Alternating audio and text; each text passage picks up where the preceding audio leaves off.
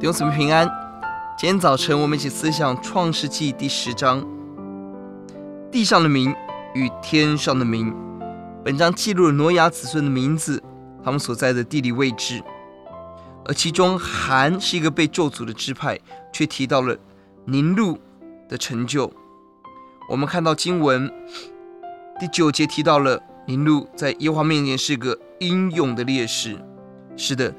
他在地上有高度的文明，高度的成就，但这个成就只在地上。但相对于我们看到第十一章，神在闪后代当中拣选了亚伯兰。亚伯兰在人的眼中也许是无有，但是却在神的眼中有重量级的名字。呼求主帮助我们有一个属灵的眼光，不用短暂的今天成就决定。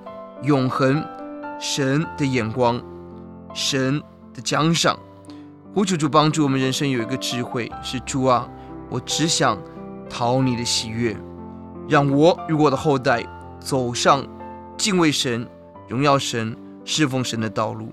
我们一起低头来祷告，主耶稣，呼求你打开我们眼睛，让我们看到地上一切的成就都有过去的一天，地上一切的掌声都有终结的一天。